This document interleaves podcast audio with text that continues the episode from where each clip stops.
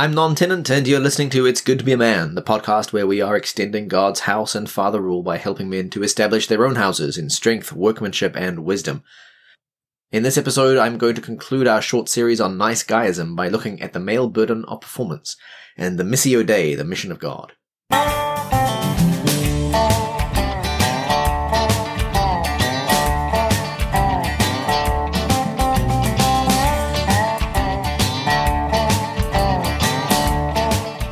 What is the male burden of performance? Michael came at it obliquely in the last podcast by talking about man's creational vocation of dominion. Today, I'm going to explain it more fully.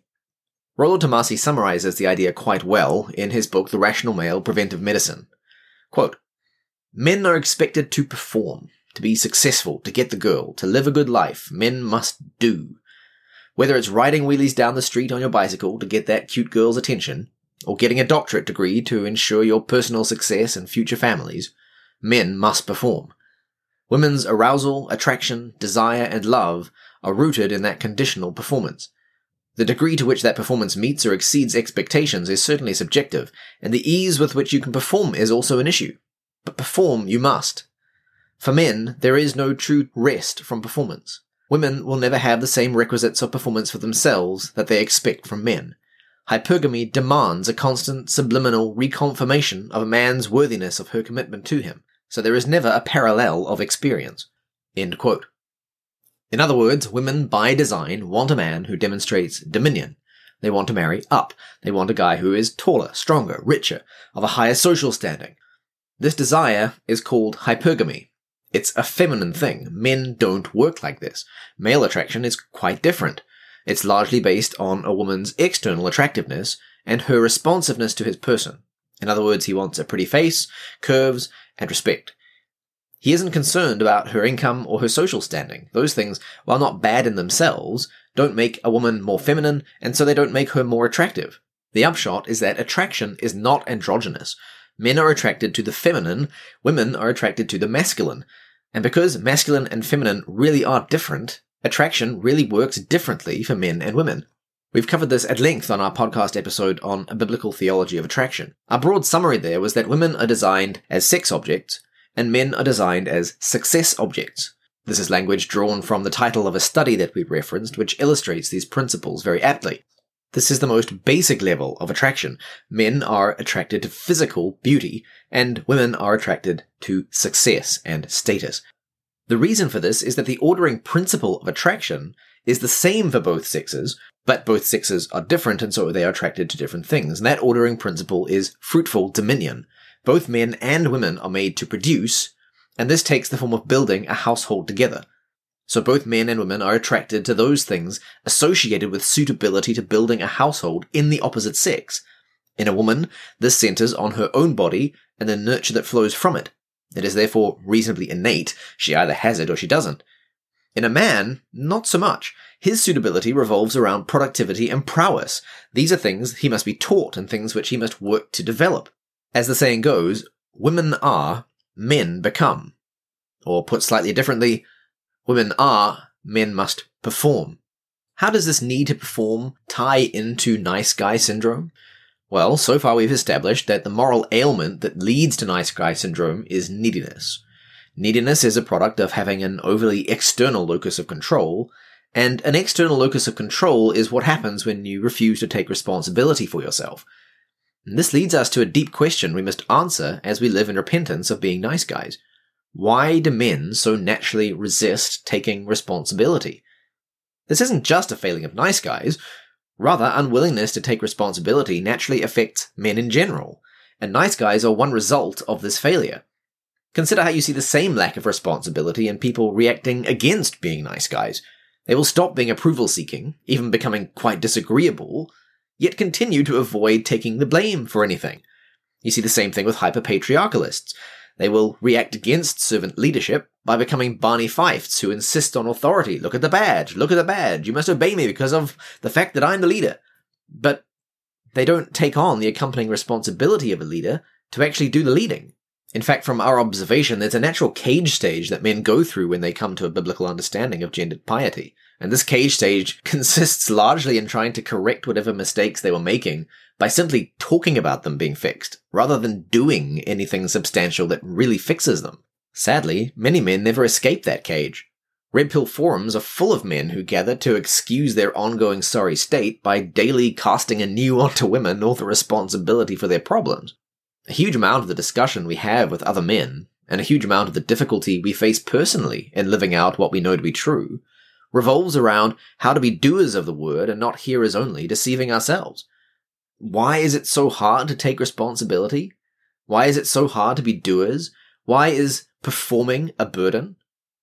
The answer, as usual, is in Genesis. Genesis 128.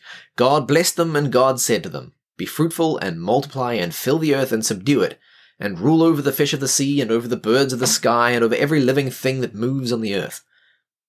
This is often called the creation mandate. It is a call to rule and reign over the earth. It is a call to produce and build a household under God, and eventually a household of households, a polis, a society, using the raw materials God provides in the earth. This mandate is given to Adam immediately upon his creation. It is his vocation as a man. And sin does not remove this vocation. It is repeated to Noah after the flood. It remains in effect. It is what we are made for. But sin does complicate and impair it. After eating of the forbidden fruit, God pronounces a curse. Cursed is the ground because of you. In toil you will eat of it all the days of your life. Both thorns and thistles it shall grow for you, and you shall eat the plants of the field. By the sweat of your face you will eat bread till you return to the ground, because from it you were taken, for you are dirt, and to dirt you shall return. In the story of sex in Scripture, William Mouser explains In addition to the sentence of death, God curses the work of man and woman, that is, the productivity of their specific domains. Since Adam comes from the ground to work the ground, God curses the ground. It will be unproductive, labor will be hard, his own body will sweat as he struggles to make a living from a rebellious earth, even as he journeys toward death to return to the dust from which he was made. In other words, we find in Genesis the reason that avoiding responsibility is such a temptation to us as men. To understand how this works out, let's return to the paradigm responsibility avoider, the sluggard, and what scripture says about his domain. Proverbs 24:31. Behold, it was completely overgrown with thistles. Its surface was covered with nettles, and its stone wall was broken down. Here are the results of his sluggishness. He didn't repair the wall when an animal kicked it over or when the rain eroded it.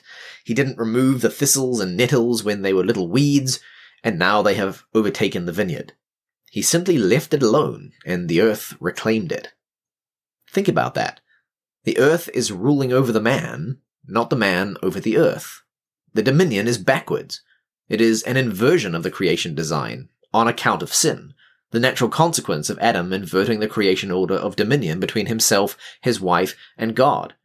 The temptation to sluggishness, to avoid responsibility, is a natural outworking of the curse. We are made to exercise dominion and be productive, but it's hard to take responsibility for that vocation because being productive is cursed. The world pushes back as we push forward. We must toil at it. We know in our bones that there is a futility and pointlessness to it that can never be overcome. You can't mow your yard just once. You can't discipline your kids just once. You can't weed your garden just once. It must be done over and over again.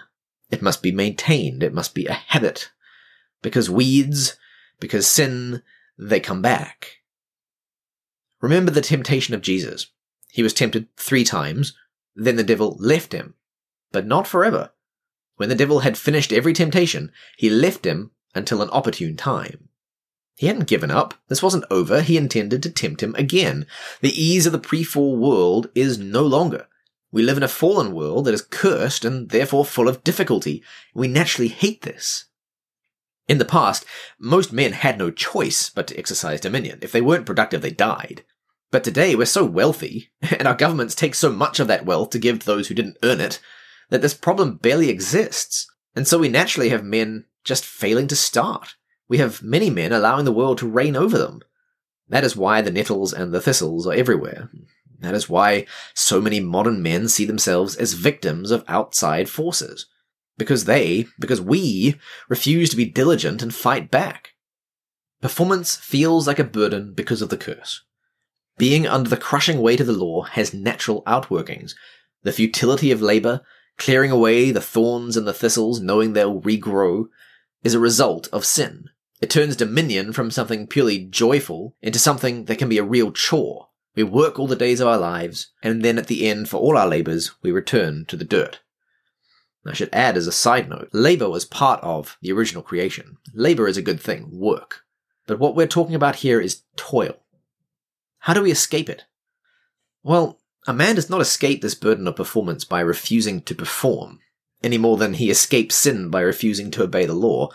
God made you to perform. You can't not do it. It's part of our very nature. A man who will not perform is not escaping the burden. He's merely adding another burden on top of it the burden of kicking against the goads. Masculine duties are often summarized with three P's preside, provide, protect. Adam was made to be a lord over creation, to preside, to be fruitful, to provide, and to keep the garden, to protect. You'll notice that all three P's are verbs. Being a man means taking action. We get things done. We are doers. It was this way from the beginning.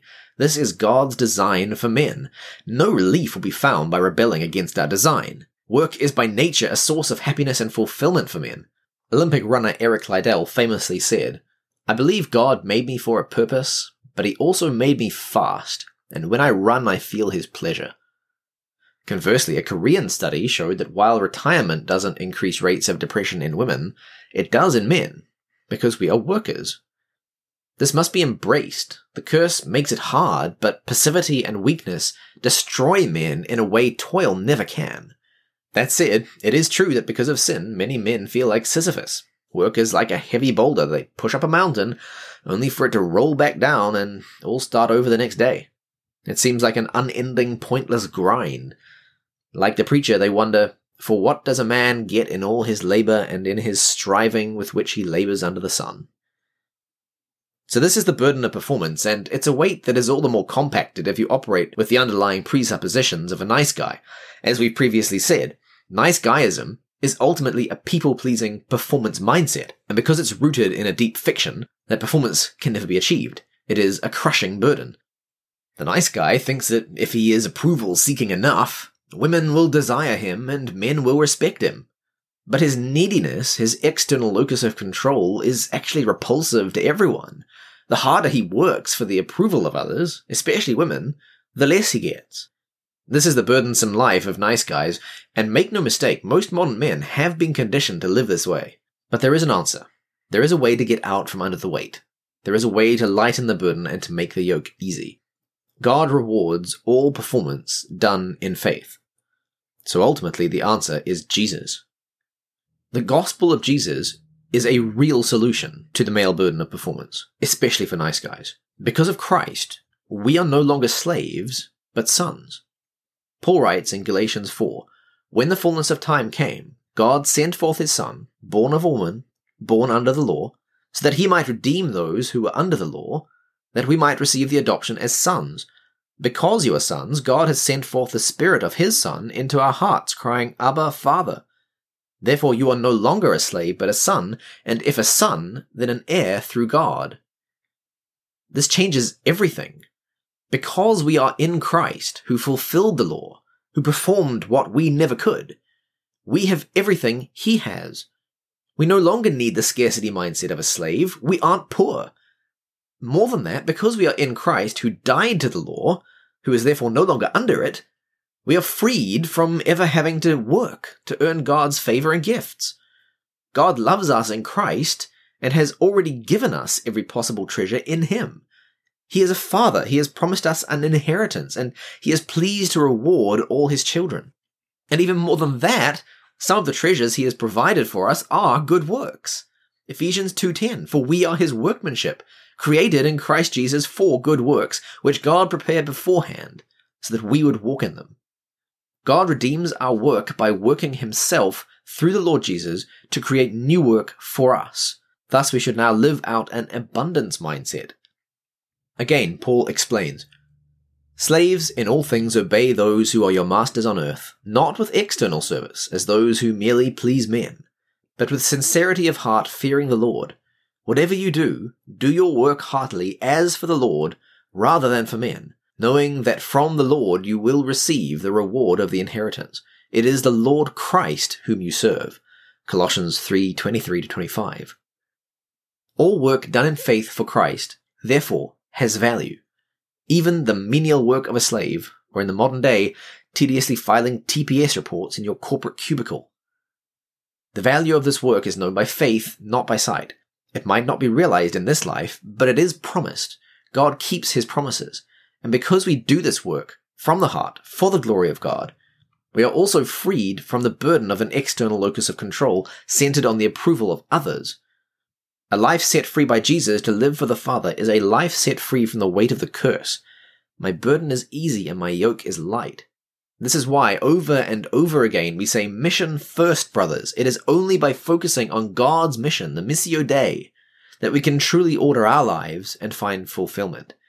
And the Missio Dei naturally issues in your own mission. Until next time, be on the alert, stand firm in the faith, act like men, be strong, let all that you do be done in love.